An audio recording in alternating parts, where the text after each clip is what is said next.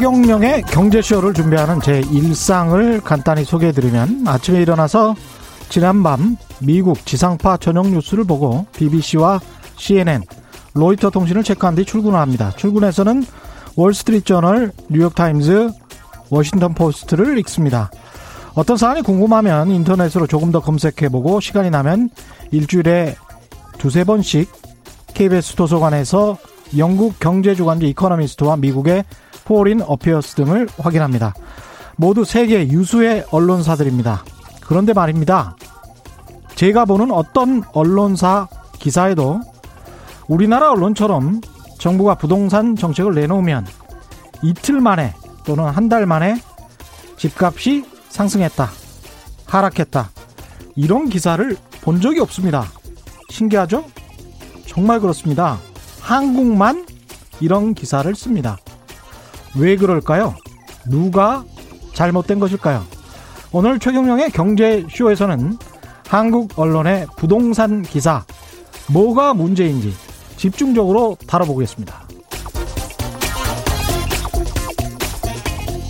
네, 안녕하십니까. 세상에 이익이 되는 방송 최경영의 경제쇼 출발합니다. 저는 진실탐사 엔터테이너 최경영입니다. 유튜브 오늘도 함께 갑시다!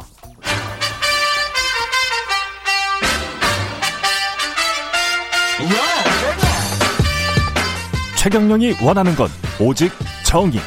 경제 정의를 향해 여러 걸음 깊이 들어갑니다. 최경영의 경제 쇼. 네, 신기하고 독특한 한국 언론의 부동산 기사 함께 파헤쳐볼 두 분 모셨습니다. 오늘은 두 분입니다. 이광수 미래에셋대우 리서치센터 수석연구위원 나오셨고요. 안녕하십니까? 네, 안녕하십니까? 예. 팩트 체크 전문 매체 뉴스톱 의 김준일 대표 나오셨습니다. 네, 안녕하십니까? 네, 안녕하십니까? 예. 뉴스톱 김준일 대표 참 오랜만입니다. 예. 네. 저는 뭐 매일 뵙고 있어서 뭔가 어색하지가 않습니다. 예. 네. 이두 분 사실은 우리가 최경련의 경제쇼에서 부동산 이야기는 굉장히 많이 했는데 언론 전문가하고 부동산 전문가 두 분을 함께 모시는 거는 처음인 것 같고요. 김준일 대표는 제가 좀 소개를 해드리자면 경향신문에서 원래 기자 생활을 하셨고요. 그리고 미국에서 어, 박사 수료만 해가지고 오셨습니다. 아, 수료를 굉장히 강조하시는군요. 예. 그래서 부동산 관련 뉴스에 관해서 누구보다 잘 알고 아. 계시고 실전도 잘 이해하고 계시는 그런 분입니다. 그래서 음. 제가 오프닝에서도 잠깐 이야기했습니다마는 이틀 만에 정부가 정책을 내놓으니까 집값이 하락했다, 상승했다 이런 기사를 본 적이 없거든요. 이게 왜 안 나오는 거죠? 외국에서는? 어, 일단 외국도 예. 부동산 가격이 음. 지금 많이 뛰고 있어요, 사실은. 그랬죠. 예. 예. 전에도 그런 일이 있었고, 예. 그러니까 부동산 가격 상승의 주요 원인은 분석을 음. 해보자면 일단은 유동성이 늘어나면은 부동산이 그렇죠. 상승하게 예. 돼 있고요. 예. 그게 이제 과거에 어, 노무현 정부 때도 굉장히 유동성이 확장돼서 그랬고, 지금도 음. 이제 코로나19로 인해서 각국에 쏟아 부으니까 돈을 그렇죠. 지금 어느 정도 그런 이제 상식인 거죠. 음. 근데 그거에 대해서 정책을 내놓는 것도 외국에도 있습니다. 그 렇죠. 세제나 금리나 이렇게 그렇죠. 하는데 그거를 말씀하셨듯이 하루 만에 이틀 만에 분석은 안 해요. 이거는 뭐 중계죠. 뭐 스포츠 예. 중계를 보는 거죠. 지금 현기증이 납니다. 이거를 예. 보고 있으면은 아, 예. 아 오늘 뭐 이 타자가 방금 전 타석에서는 지금 뭐 어, 파울을 했는데 뭐 예. 이런 이런 거를 지금 하고 그러니까 있다. 언론이. 정부는 예. 공을 던지는 투수고 그게 이제 스트라이크가 됐느냐 아니면 음. 타자가 쳤느냐 음. 쳐가지고 이 시장이겠죠. 매수자나 투, 일종의 뭐 투기 세력 뭐 매수자 매도자가 되겠죠. 뭐 이러면서 이걸 안타를 쳤냐. 정부가 아니면 잘 던져가지고 삼진아웃을 시켰냐 이것을 매번 중계하는 것 같다. 구이닝은 봐야죠, 그래도. 아니, 뭐, 매 공 하나, 하나마다 그렇게 분석해서, 언니, 이거 어떻게 합니까, 이거 근데 재미난 예. 게 이게 자꾸 중계방송을 하니까요. 예. 사람들이 재밌어 한다는 거예요. 그 다음 믿어요. 예. 그러면서 실제로 예. 움직이기도 하고, 이제 그 지점이 사실 가장 큰 문제입니다. 그니까요. 음. 그러니까 언론이 김준일 대표는 너무 잘 아시겠지만 언론이 보통 우리 사회과학이 전문가라는 사람들이 이야기를 하면 그래서 믿고 그냥 주식 투자를 했다가 주식 주가가 확 올랐다가 음. 뭐 빠지기도 하고 뭐 이렇지 음. 않습니까? 음.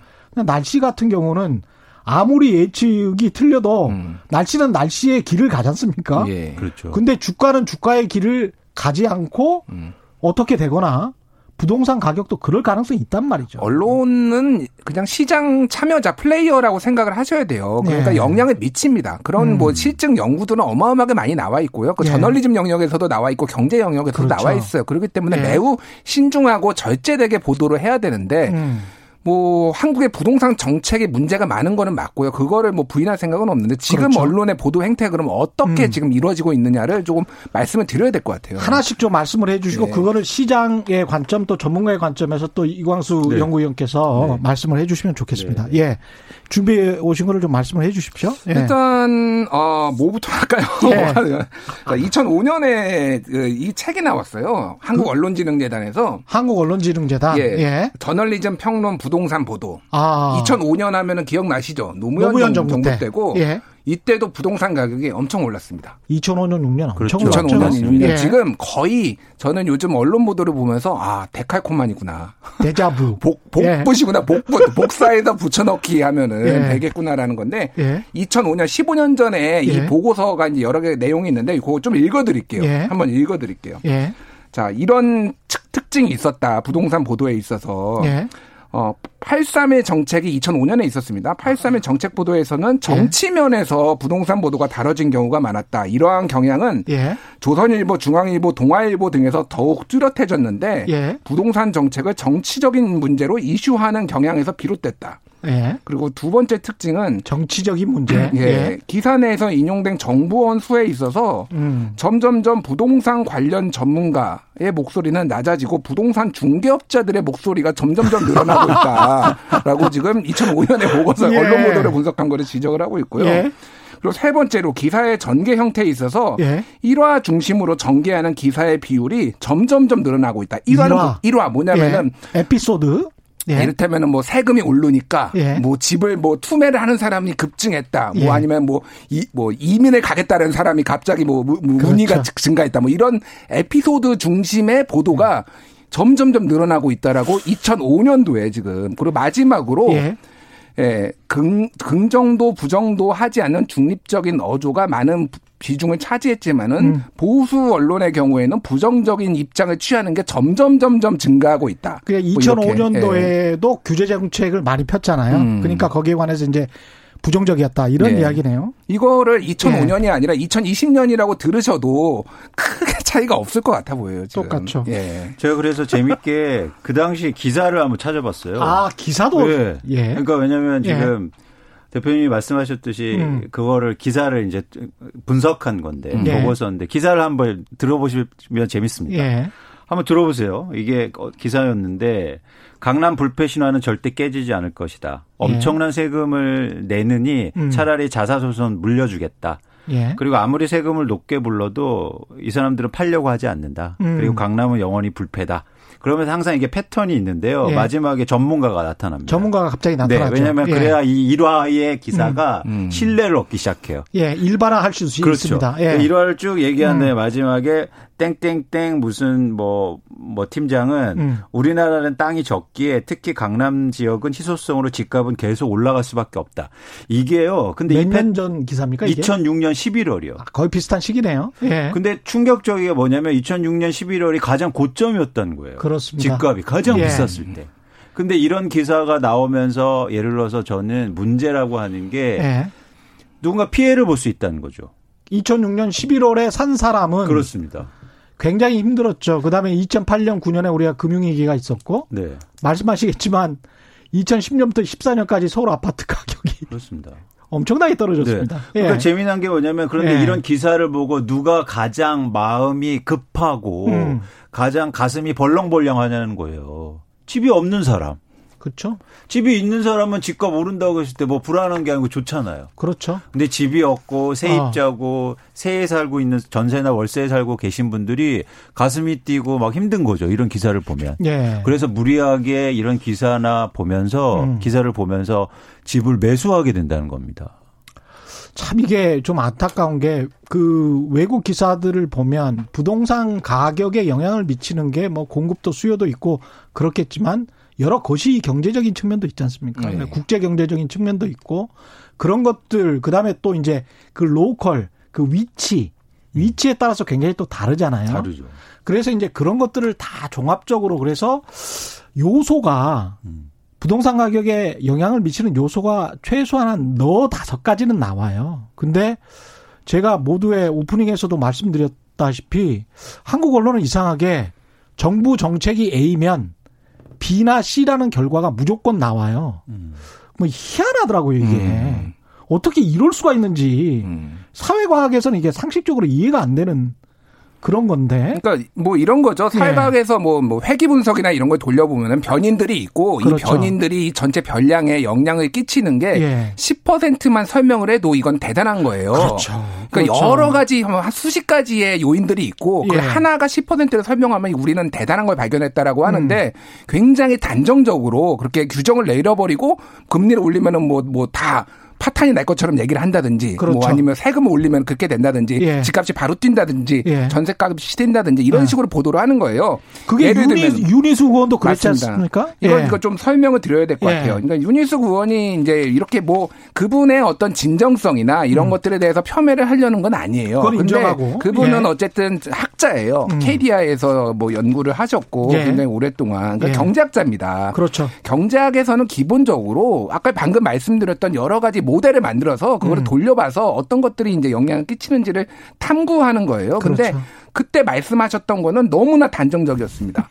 임대차 3법으로 인해서 전세는 다 소멸되고 월세로 가는 거 대한민국 정부 책 문재인 정부 책임질 수 있겠습니다라고 말씀을 하셨는데 음. 통계를 보면은 전세하고 월세 비율이 2006년에 어 전국 기준입니다. 2006년에는 어, 전세가 54.2% 월세가 45.8%였어요. 예.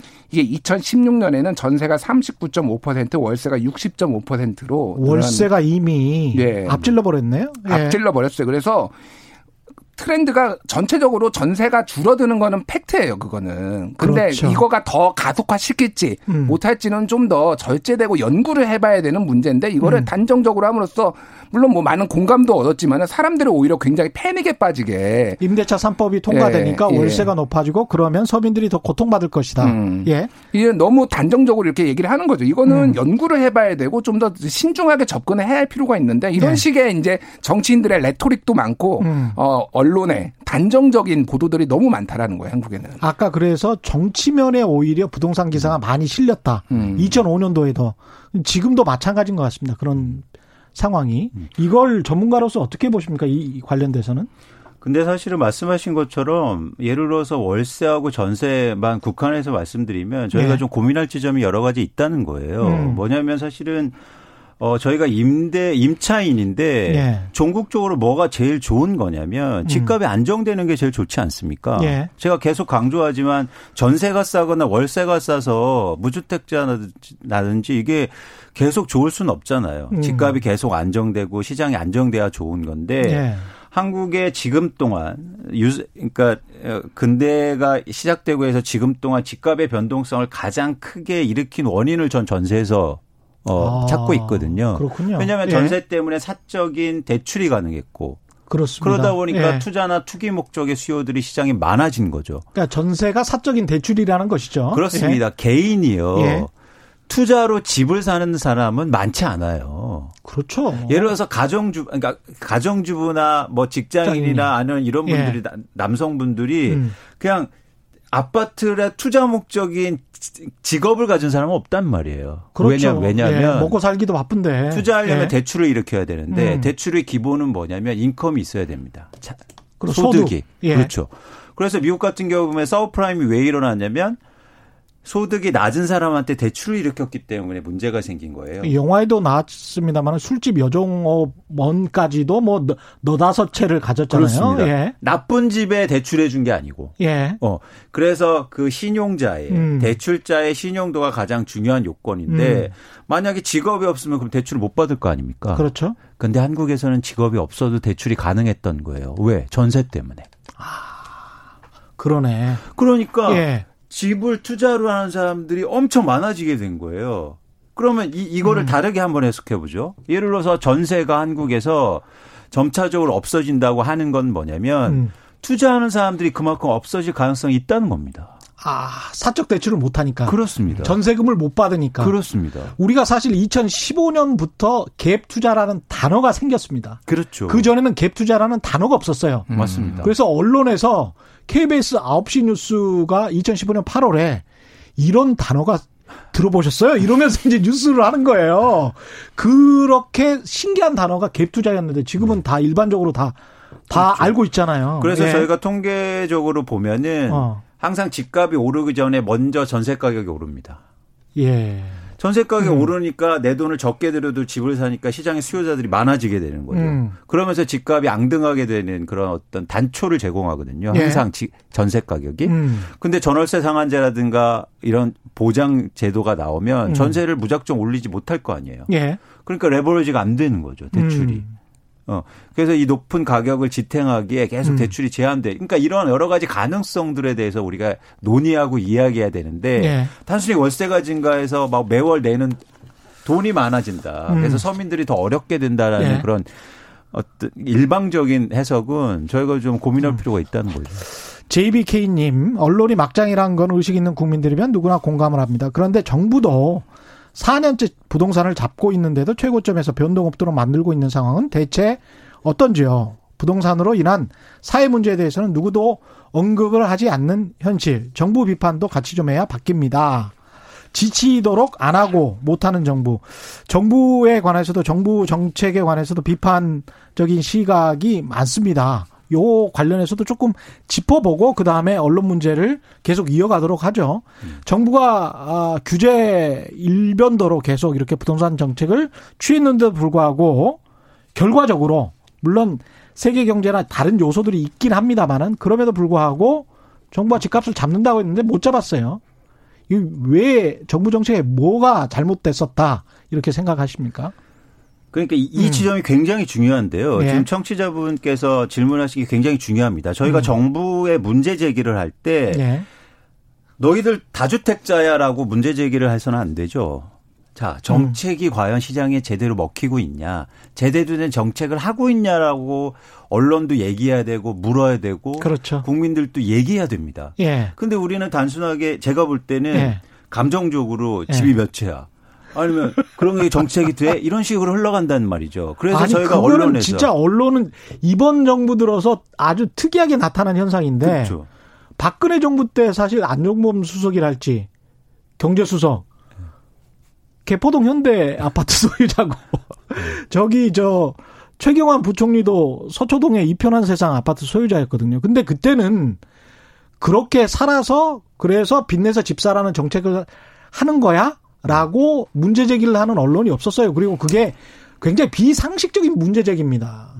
그러니까 공직자나 언론인들이 아무리 자기의 어떤 포지셔닝, 계층적인 이해관계가 달려 있다고 하더라도 양심에 따라서 어떤 보도를 하고 그리고 정책을 펴 나간다라고 일단 믿을 수밖에 없는 거거든요. 그러니까요. 그 예. 최기님 되게 재미있는 게 그 당시에 음. 기사들을 보면요. 아주 재미난 게 정책에 대한 분석을 해요. 그때는 네. 완화책이 나오면 이게 과연 시장에 먹힐 것인가? 음. 그리고 시장에 영향을 미칠 것인가? 그래서 전문가들도 그거에 대해서 동일하게 시견을 싫고 음. 그래서 아주 객관적으로 언론 보도가 한단 말이죠. 예. 근데 지금은 정책이 나오면 정책은 시장에 먹힐까라는 비중보다도 예. 사실 거기에서 니네 제대로 하고 있느냐 그동안 안 먹혔다. 그래서 앞으로도 안 될 거다. 이렇게 단정적으로 얘기한다는 거죠. 음. 그래서 어쨌든 제가 이제는 질문을 하셨으니까 그러면 왜 정책이 어떤 문제가 있었느냐? 예. 간단하게 말씀드리면 첫 번째는 시장의 메커니즘, 시장의 운동 원리를 잘 몰랐던 거예요. 정부가 그렇죠. 예. 그렇기 때문에 시장에서 제대로 정책을 펼치지 못했던 거죠. 왜냐하면 음. 부동산 시장이 주식 시장처럼 됐는데 예. 단순히 과거의 정책을 반복적으로 그냥 했다는 거죠. 그러니까 노무현 정부 때 대자부 같은 느낌을 너무 많이 받아요. 똑같습니다, 정책이. 똑같습니까? 네, 거의. 이게 지금 15년이 지났는데 뭔가 발전된 그렇죠. 그리고 세계 경제 환경이 바뀌었는데 네. 좀 대응을 했어야 되는데. 저희는 그리고 아까 네. 말씀드린 것처럼 이 투자화된 시장은 계속 그 참여자들이 피드백을 받으면서요. 네. 과거 경험이 있기 때문에 계속 진화한다는 거죠. 음. 그런데 그 진화하는 정책을 진화하는 그런 시장의 모습을 정책이 못 쫓아간 거예요. 아. 그래서 초기 때 정책 담당자들의 반언을 제가 찾아봤는데 음. 재밌습니다. 뭐냐면 아 괜찮다 이 정도 규제로도 충분히 잡을 수 있다 네. 종부세 그냥 예전처럼 안 해도 된다 이런 발언들을 막 한다는 거죠 초기에요? 네. 어, 이번 정부 초기 때 그런 발언들이 나왔었군요. 그렇습니다. 심지어 예. 정책실장이 뭐라고 발언을 하냐면 예. 종부세 부활 옛날, 옛날로 돌아간다면 절대 찬성하기 어렵다. 주택 가격이 급등하는 시대가 아니다. 아. 이게 저희가 장하성 정책실장이 네. 예. 그리고 심지어 아니, 경제부총리도 경제부총리도 어떤 예. 말을 하냐면 예. 종부세를 강화하는 방향은 현재로서는 검토하고 있지 않다.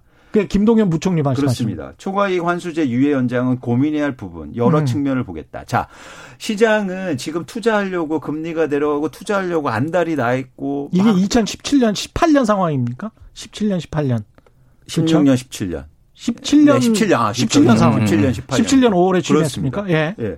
그러니까 그런 상황 속에서 이렇게 안이하게 시장을 보다 보니까 음. 시장에서 제가 좀 막말을 보태자면요. 음. 만만하게 본 거예요. 약간 그랬어요. 예. 네. 그게 제, 저도 좀 충격을 받은 게, 그, 보통 바로미터로 여겨지는 반포의 아파트들이 그 정부 초기 때 18, 9억 정도 갔었거든요. 음. 근데 진짜로 30억을 찍더라고. 2019년 음. 9월쯤에. 깜짝 놀랐어요. 그러니까 몇 억이 오른 거예요. 음. 한 13, 4억이 오른 거예요. 음. 진짜 50%가 오른 겁니다. 음. 근데 나중에 또 국토부는 그 경실련과의 그 논쟁에서 그렇게 많이 안 올랐다, 14% 올랐다, 이렇게 이야기를 했잖아요, 서울 아파트가. 이건 좀 대응이 정말 아니했어요. 그렇죠. 예. 음, 좀 안타깝죠. 위원님이 예. 말씀하신 거 저는 거의 다 동의, 동의하고요. 음. 그러니까 이거를 부동산 시장을 항상 뭐라고 해야 되나? 선제적으로 대응하기보다는 음. 추격 규제. 뭐가 생기면은 추격, 규제. 추격 규제를 하고 뭐 음. 핀셋 규제라고 말을 했는데 핀셋 음. 규제는 결국은 규제를 안 하겠다는 겁니다. 어디론가 또 다른 돈이라는 거는 흐르게 돼 있잖아요. 그렇죠. 더 돈이 되는 곳으로. 그러니까 네. 동심원 이론에 따라서 서울을 중심으로 가까운 거리에서 여기를 잡으면은 여기에 음. 구멍이 있으면 여기에 오르게 돼 있는 게 뭐 김포를 이번에 규제를 빼니까 음. 그렇게 나타났잖아요. 네. 근데 핀셋 규제만 지금 2년째, 3년째 외치다가 여기까지 온 거예요. 그 그렇죠. 그 문제는 그래서 네. 선제적 대응을 했었어야 됐다. 근데 음. 이것도 말씀하셨듯이 노무현 정부 때 똑같이 나타났어요. 그리고 심지어는 노무현 정부 때 음. 있었던 멤버들이 상당수가 지금도 있었다라는 거예요. 솔직히 말씀드리면 예. 문재인 대통령부터 그때 수석에다가 비서실장 예. 한거 아닙니까? 그거 예. 문제가 있었던 건 다 봤잖아요. 음. 근데 왜 이렇게 하시는지 좀 솔직히 이해가 안 가고 굉장히 실망스럽고요. 음. 언론의 문제를 또 말씀을 드릴 수밖에 없는 게 예.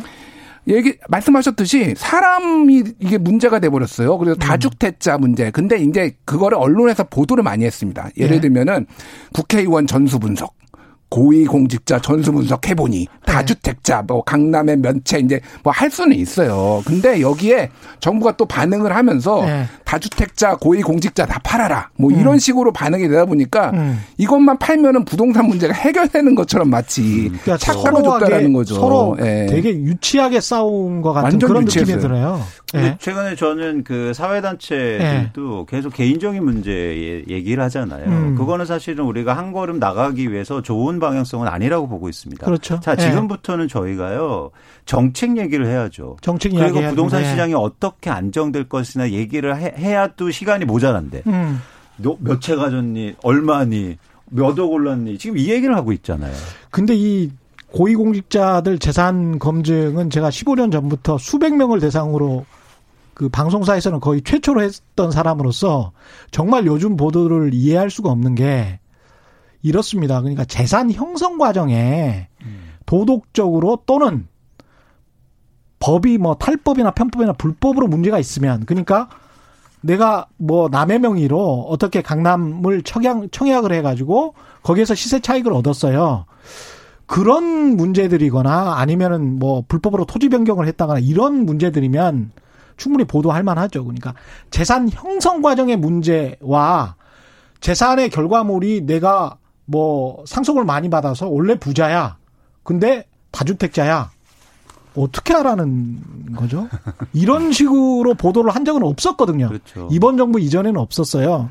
그러니까 그런 거는 굉장히 좀 뭐랄까 고의적인 느낌이 많이 든다 그런 음. 생각이 듭니다. 예. 그래 서 여론도 사실은 감정적으로 음. 흐르는 겁니다. 예. 그러니까 이게 정책이나 이런 데서 어떤 어, 그런 논의들이 이루어지고 여론도 형성돼야 되는데 감정적으로 하다 보니까 일방적으로 확 달라지는 음. 거예요. 그게 네. 좀 안타까운 거예요. 그래서 노영민 실장이 그뭐 결국은 다 팔라고 해서 이 난리가 났는데 지금 예. 이 무슨 코미디인지 새로 수석들이 왔는데 예. 어, 이들은 다 사실상 1주택자다 이런 거를 예. 해명 해명을 하고 있으니까 이게 그렇죠. 지금 얼마나 한심하게 거죠. 지금 대한민국 정부 정책 부동산 정책이 흘러가는 거를 알 수가 있고요. 예. 다주택자의 악마화 음. 뭐 이거를 악마화라고 부르든 문제화라고 음. 부르든 문제 문제는 없는 건 아니지만은 음. 그거를 부동산 정책하고 등치시키면 안 되고는 윤리의 문제, 공직자 윤리의 문제로 보고 그거는 그거대로 정책대로 대응하고 부동산 음. 정책은 부동산 정책대로 분리해서 봐야 된다라는 거는 명확해야 됩니다. 그러니까 네. 정부 초기 때 김현미 장관이 취임하면서 다주택자들이 투기 세력, 투기 세력이 집값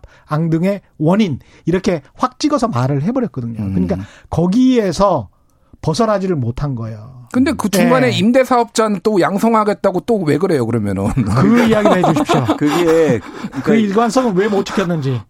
음. 노무현 정부 참여정부 때 어떤 일이 있었냐면 정책의 기조가 뭐냐면 예. 그 투기 수요자들을 규제하는 게 목표였어요. 음. 그러다 보니까 종부세를 강화하고 양도세를 강화하고 이렇게 쭉 가죠. 예. 그래서 똑같은 정책이 이번에 나온 거죠. 이번에도 똑같았어요. 근데 중요한 예. 건 뭐냐면 이번에 예. 집값을 오른 건 음. 투기 수요인데 투기 수요긴 수요인데요. 음. 투기 수요자들이 시장에 집을 안 내놓는 거에 문제였어요. 그렇습니다. 그러니까 네. 예전에는 투기 수요자들이 집을 사는 게 문제였어요. 음. 근데 지금은 투기 수요자들이 집, 집을 안 내놓는 게 문제였죠. 그러다 보니까 음. 시장의 매물이 감소하고 음. 금리가 떨어지면서 수요가 조금 붙으니까 가격이 앙등한 건데. 네. 그런데 거기다 대고 어 임대사업자 등록을 통해서 물량을 더 안 나오게 만들었다는 거죠. 그렇습니다. 그러니까 이게 큰 차이가 있는 겁니다. 자, 투기 수요로 찍긴 했는데 음. 시장이 음. 왜 움직이는지에 대해서 철저하게 몰랐던 게좀 음. 안타깝죠. 예. 네.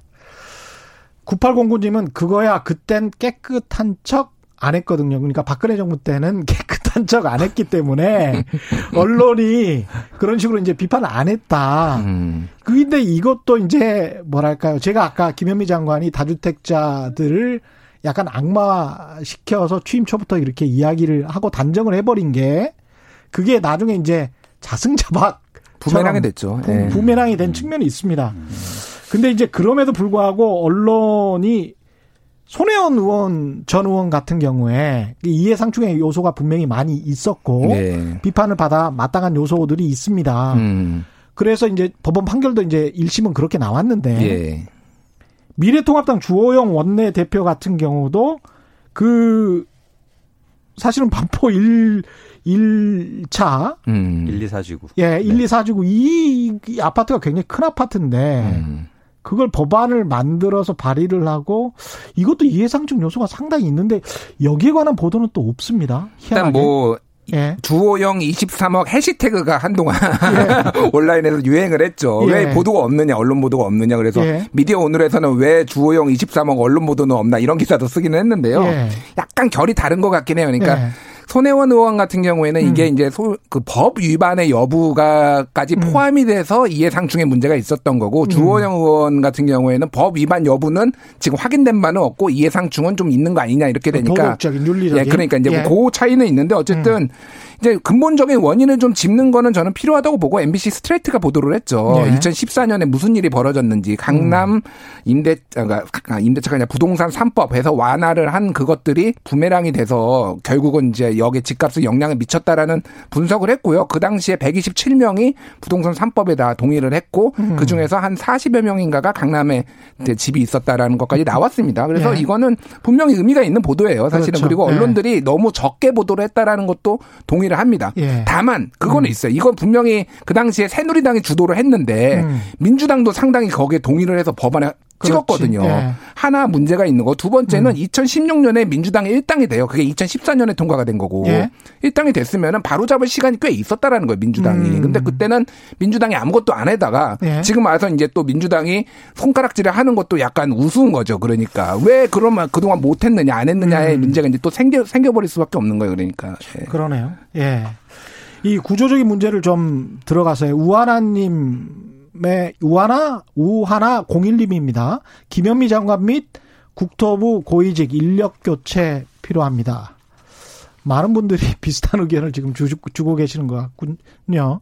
4473님, 정권 핵심부 몇몇이 잘못한 것을 왜 공직자들에게 책임 전가하나요? 뭐 이런 말씀이시고요. 라인, 라일락님은 부산 아파트도 엄청 올랐어요. 핀셋 규제하면 전국이 투기장이 됩니다.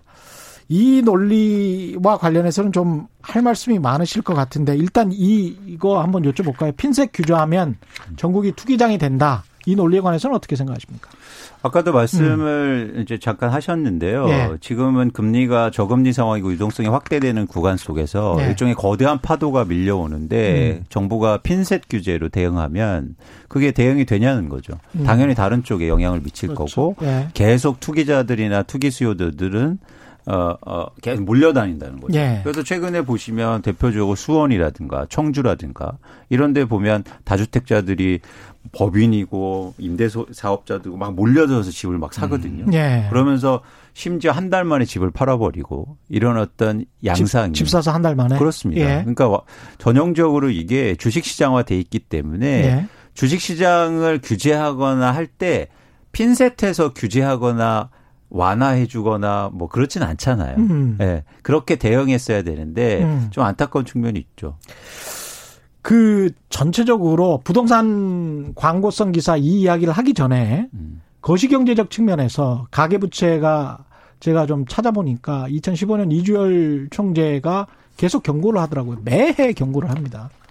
그래서 이제 가계부채 문제가 있고 거시적으로 봤을 때 이게 부동산을 거시경제적으로 풀려면 금리 인상 같은 그런 큰 정책밖에 없잖아요.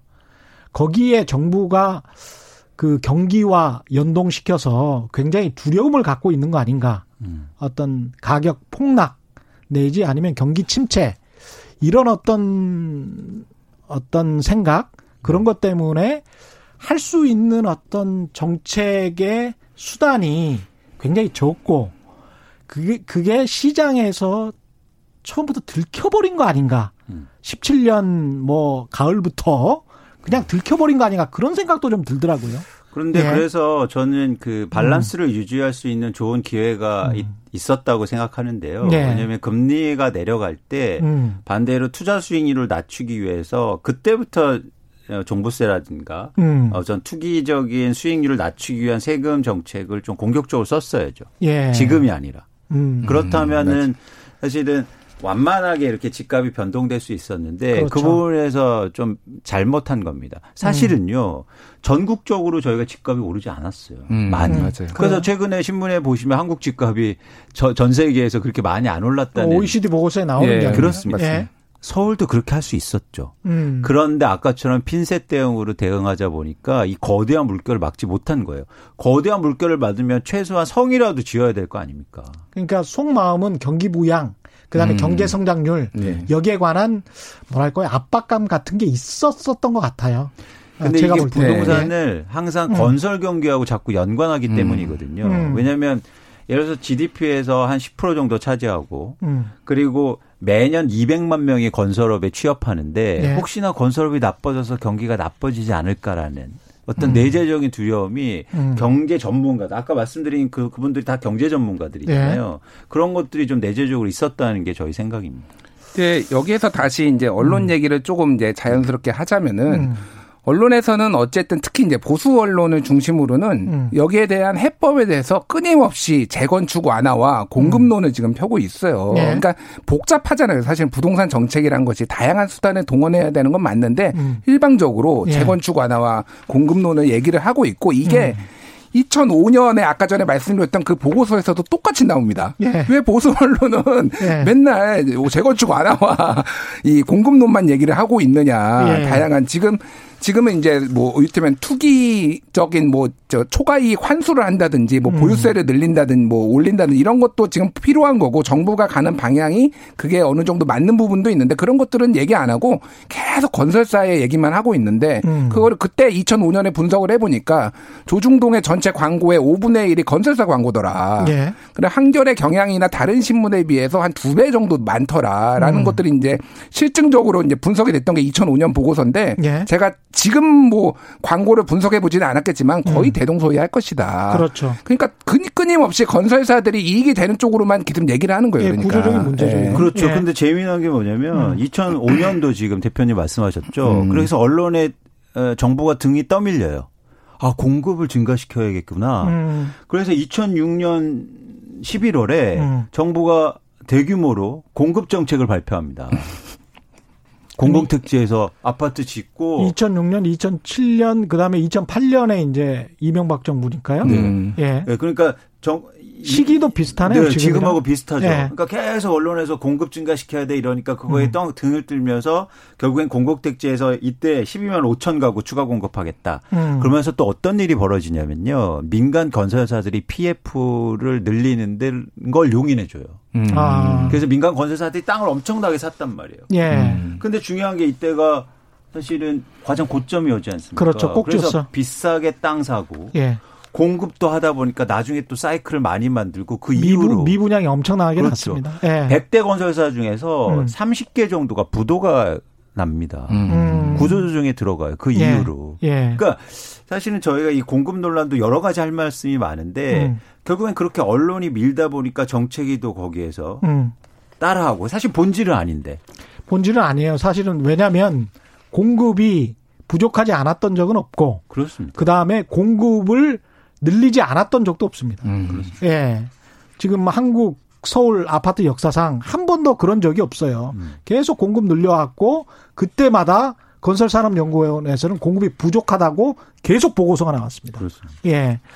근데 그 세계 경제의 어떤 패턴 그리고 다른 요인들 때문에 분명히 한 5년 동안은 또 떨어졌었단 말이죠. 음. 그리고 이렇게 떨어지면서 그리고 정부가 새로운 정책을 내놔요. 이명박 정부, 박근혜 정부. 그게 어떤 이연 효과라고 할까요? 그게 문재인 정부가 이제 어떻게 보면 또 유탄을 새로운 유탄을 거기에서 또 맞은 측면도 있긴 있습니다. 그래서 음.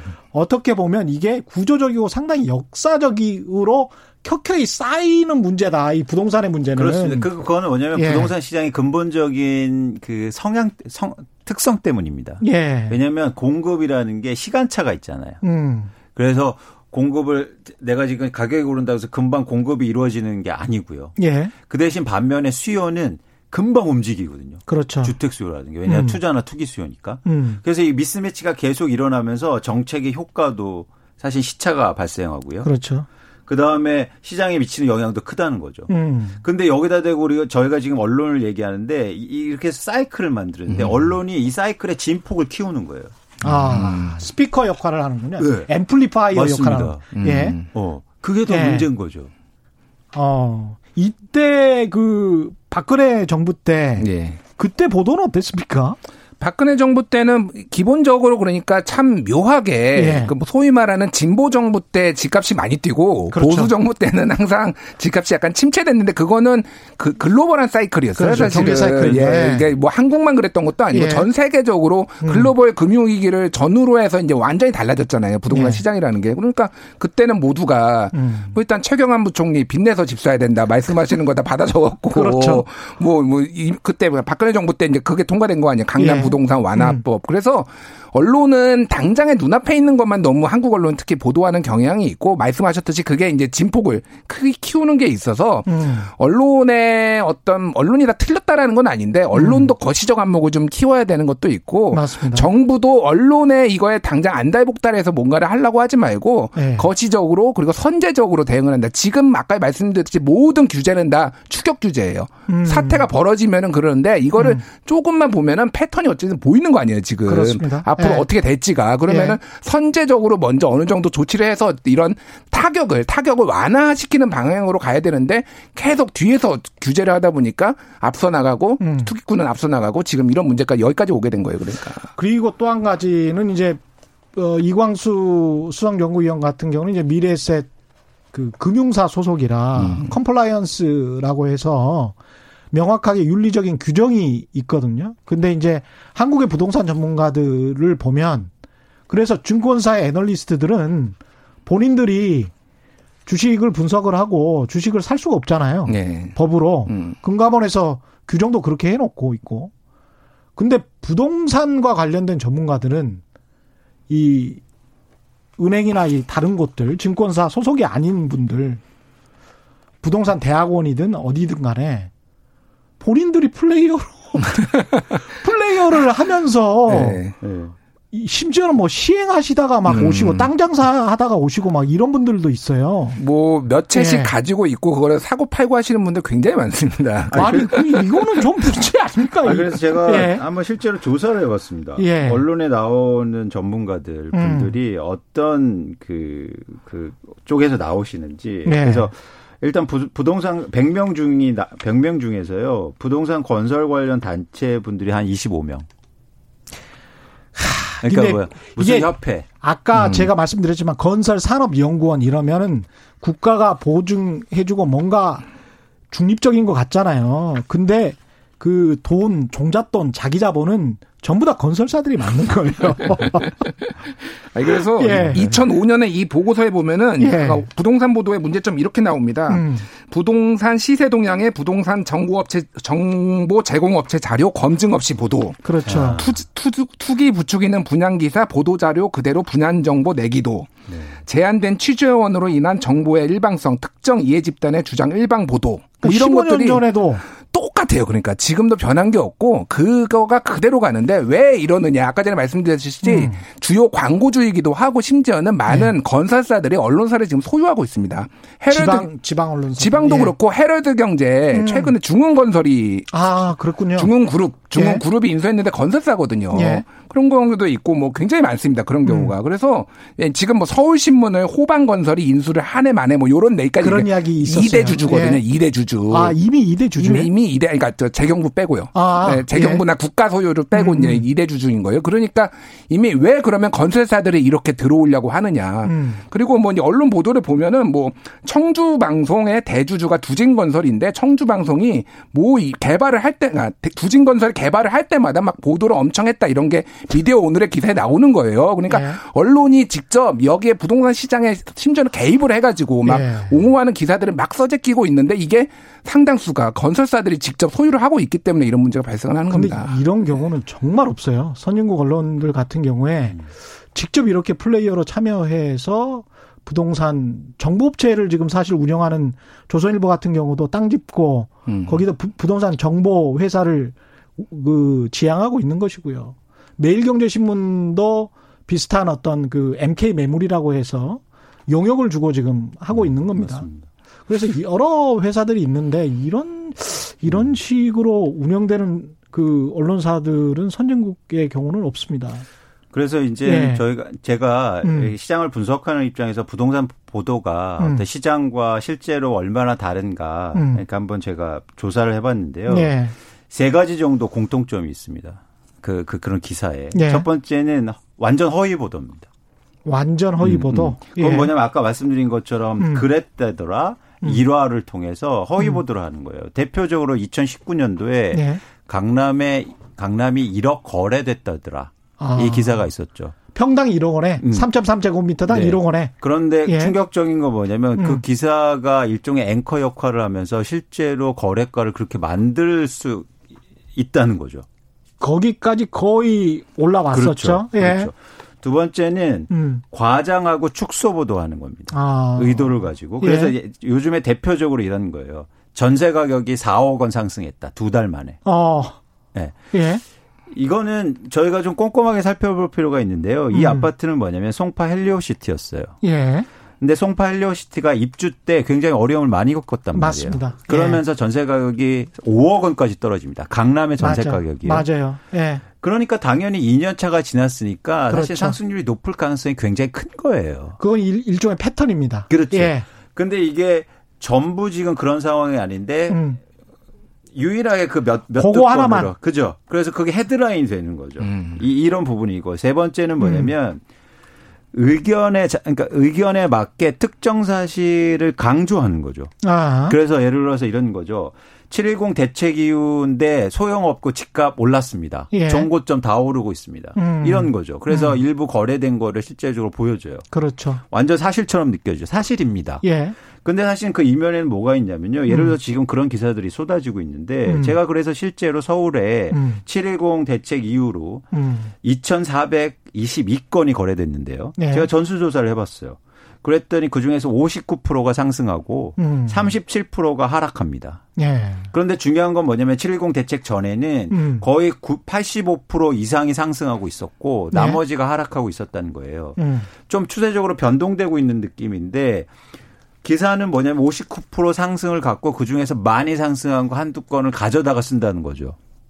그러니까 이렇게 패턴을 갖고 보니까 이런 것들을 보고 사실은 뭐 받아들이니까. 그렇죠. 시장에서는. 예. 그러니까 그런 음. 부분에 공통점이 좀 있었어요. 조금만 불어나자면은 예전에 음. 삼기 신도시 얘기하면서 일산 집값이 1억 원 떨어졌다 하룻밤 사이에 뭐 이런 맞아요. 보도가 나왔던 예, 거 있었어요. 예, 예. 그거를 저희가 팩트 체크를 했거든요. 음. 정말 빠졌나? 음. 1억 원이 빠진 데가 없었어요. 근데 그런 근거가 뭐냐? 예. 그 부동산 중개업자가 1억 원이 떨어졌다더라. 이거를 이제 헤드라인으로 뽑는 거예요. 그 일산 집값 말만 그렇게 하고 실제 거래된 게 없어요. 근데 그거를 헤드라인으로 뽑아서 일산 집값 하루새 1억 떨어져. 뭐 이런 거가 나온다든지 음. 예를 들면은 최근에 나 7월 20일에 나온 건데 예. 중앙일보가 쓴 겁니다. 절세 상담 왔다 이혼 상담 가족 해체 부르는 세금 폭탄. 음. 이게 무슨 내용이 뭐냐면은 예. 60대 부부가 상담을 왔는데 예.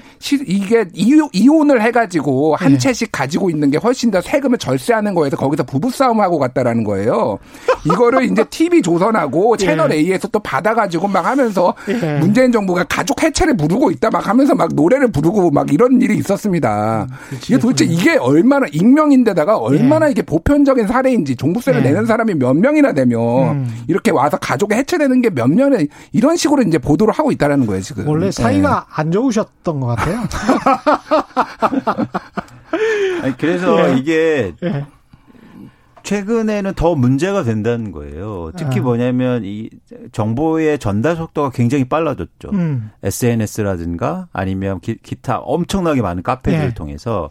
근데 기본적으로 언론이 갖고 있는 신뢰가 있기 때문에 음. 이거를 근거로 얘기하면 모든 사람들이 다 믿는다는 거죠. 그렇습니다. 그러면서 전파 속도 예. 예전에는 사실 신문 사, 보는 사람들이 많지는 않았잖아요. 음. 근데 지금 SNS로 막 돌아다니면서 이게 증폭되고 음. 또 댓글이 달리고 이러면서 사람들이 심리를 막 움직이고 있는 거예요. 그렇습니다. 그 두 분께서 부동산 기사 읽는 방법 이렇게 좀 읽었으면 좋겠다. 팩트를 좀 구별하는 방법 그리고 어떻게 하면은 그래도 무주택 서민들 입장에서는 거기에서 음. 정보를 또 얻어야 하니까요. 예. 예. 어떻게 조언하시겠습니까? 기사 읽지 말라고 솔직히 말씀드리면은 기사 읽지 말고요. 그냥 예. 최경영의 경제쇼 들으시라. 예. 이게 이게 아, 답인 좋습니다. 것 같아요. 제가 예. 보기에는. 예. 예.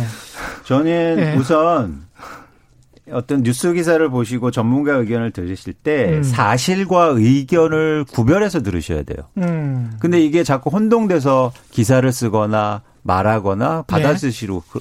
받아들일 때도 그러시거든요. 예. 그래서 어떤 게 사실이고 어떤 게 이 신문의 의견인지 이런 음. 것들을 명확하게 구분해서 보실 필요가 있죠. 예. 그리고 또 하나 뭐냐면 다양하게 의견을 들으실 필요가 있습니다. 음. 너무 일방적으로 쏠리면 당연히 안 되고요. 그렇습니다. 이건 예. 보편적인 이야기고요. 음. 또 하나는 뭐냐면 숫자에 좀 관심을 가지셨으면 좋겠어요. 숫자에 관심 네. 가져. 예. 거의 끝났습니다. 네. 오늘 뭐 두 분이라서 굉장히 또 많은 말씀을 더 하셔야 되는데 네. 나중에 한번 더 뭉치죠. 네. 네. 예, 알겠습니다. 예, 알겠습니다. 예. 그 이광수 미래세대우 리서치센터 수석연구위원 그리고 팩트체크 전문 매체 뉴스톱의 김준일 대표였습니다. 고맙습니다. 예, 감사합니다. 네. 정권 재창출님은 집값 떨어져도 정권 욕해요. 이렇게 말씀하시네요. 이것도 맞는 말인 것 같습니다. 떨어지면 또 욕할 겁니다. 예. 저희가 준비한 최경련의 경제쇼는 여기까지입니다. 저는 KBS 최경련 기자였고요. 지금까지 세상에 이익이 되는 방송 최경련의 경제쇼였습니다. 고맙습니다.